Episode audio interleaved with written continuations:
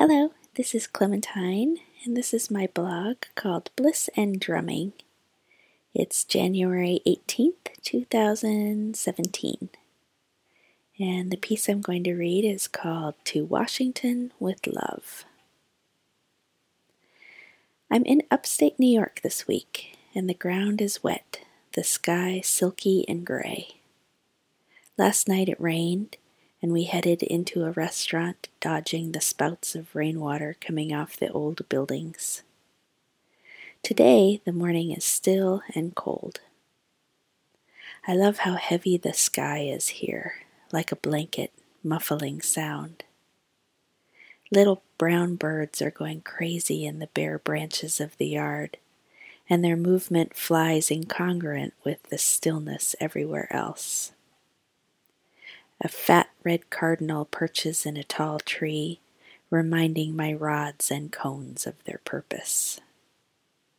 At 12:30 there will be a window of no rain, and I'll walk into the little town, sneak glances into windows, maybe sit and have a cup of coffee, and then head back to this cozy little house for a peaceful day of tea and kitties and my dear friend. This Saturday at 2 a.m., we'll board a bus to Washington, heading to the march there. Months ago, when it was announced, I knew I would attend. I grew up seeing images of the great civil rights marches of the 60s and saw how their power changed the world. When I see the footage of Martin Luther King speaking, I have always imagined that I, if I had been living at that time, I would have been there. How would I feel now if I had had the chance to participate in that moment of hope and hadn't been there? When the Women's March was announced, I imagined seeing it unfold on television in San Francisco and could feel how I would regret not being there. So I made plans to come out. It should be pretty apparent by now, if you have been reading or listening to these blogs of mine, that I believe we are all one, connected by one consciousness, a unifying energy of love.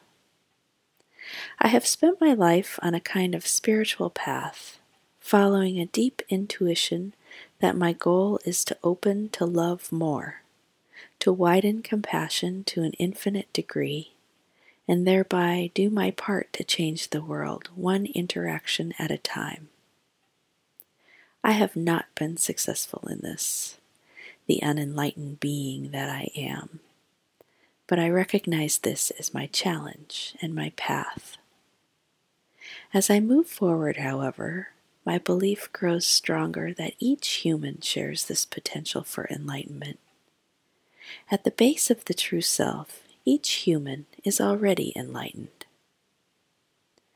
The Buddha knew he could not achieve real enlightenment until each being, past, present, and future, was also enlightened, which means that he saw into the future, to the time when each person was there, living in eternal compassion and light. Somewhere in time, we are there, even people whom we don't like. Somewhere they made it. We made it.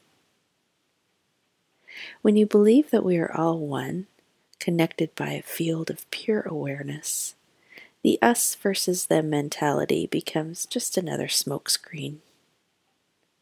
On a daily basis, I drop into my heart and open to a connecting energy. I communicate in particles and vibrations when I play music.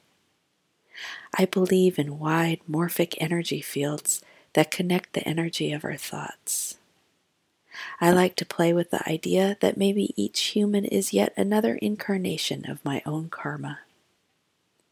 I love the ideas of the Buddha field, in which we are each enlightened beings at different stages of enlightenment, and there is an image of a tiny Buddha in every molecule and every atom you see.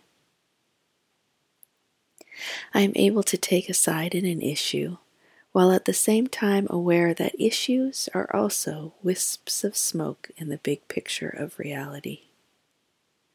I am probably fatally unable to hate. I can't help the compassion I feel for those who do evil acts, even while I am heartbroken and horrified by the acts. My motive in life is unity and in finding common ground. When I think of marching in the rally, I don't think of marching against anything. There are issues that I care passionately about. From my teenage years into my 30s, Planned Parenthood provided health care to me as I fluttered through poverty in my development as a musician and writer. Because the Affordable Care Act was passed, I was able to finally become a musician and writer full time and had the space and breath to develop a practice of healing energy work. These are issues specific to this Clementine person walking around the planet, and part of me will be marching as a show of wanting to keep these things intact. But the bigger issue, and the main reason that I want to march, is that I believe in the power of humanity to change the world for good. I believe that right now there is enough energy, there are enough resources, there is enough food and peace and love in the world for each human to live a happy, fulfilled life. There is enough for everyone, and when we unloose the barriers that keep each person from living in this peace, then we allow everyone to connect with that deep intuition that enables them to move forward toward enlightenment. I believe that we're living in a transitional time right now in which the ideas that hold us back from the ideal of a peaceful world are making themselves known in very vocal ways. A time in which the old concepts about the way the world works are rising to the surface. It's painful, but it just means we can now see clearly how to sweep those old ideas away. We are not as divided as we are told. We are not as fearful or hateful as we are painted. Whatever you believe about all the specific issues, when we come together, we all want the same things peaceful days, comfort and support, abundance enough to pursue the big picture items. If we are cared for, we can learn to fall into the heart and see that we are all connected in the same infinite place where we feel the connection to the greater purpose. No matter the differences we manifest, it is the same for everyone. I will always believe this. I want to be on the right side of history. I want to see that I stood up and said, I believe in the power of love. Not romantic love, not love as the response to hate, but love as the energy that animates existence and connects each atom. I believe we can be in peace right now. The people who hold us back from these things, they know it all too in their deep consciousness, in the deep true self underneath the crushing pain and distraction of the ego. Let's work to eliminate the fear and hatred and shame in ourselves. And in compassion, communicate this compassion and freedom to each person we meet. In one song, in one mile long vibration of humanity, let us sing of love and that light we are destined for.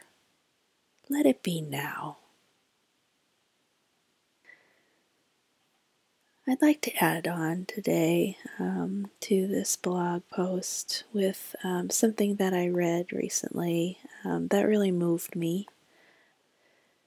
This is from uh, the blog Brain Pickings, um, and this is a quote from Maria Popova, who started this really wonderful blog. Um, and uh, it just really moved me. And, um, you know, I tend towards cynicism in life, and it's kind of at the bottom of my um, personalities. Clementine is a tendency towards cynicism, and Um, it's something I've been trying to let go of um, over the course of my life because I never found it to be helpful in moving forward in the way that I see the world and in my path towards a happy life. And I thought I would um, add this quote here from Maria Popova. Don't just resist cynicism, fight it actively. Fight it in yourself, for this ungainly beast lays dormant in each of us and counter it in those you love and engage with by modeling its opposite. Cynicism often masquerades as nobler faculties and dispositions, but it is categorically inferior. Unlike that great Rilkean life expanding doubt, it is a contracting force. Unlike critical thinking, that pillar of reason and necessary counterpart to hope, it is inherently uncreative, unconstructive, and spiritually corrosive. Life, like the universe itself, tolerates no stasis, and the absence of growth, decay usurps the order. Like all forms of destruction, cynicism is infinitely easier and lazier than construction. There is nothing more difficult yet more gratifying in our society than living with sincerity and acting from a place of large hearted, constructive, rational faith in the human spirit, continually bending toward growth and betterment. This remains the most potent antidote to cynicism. Today, especially, it is an act of courage and resistance. Thank you for listening. Blissanddrumming.com. So much love to you.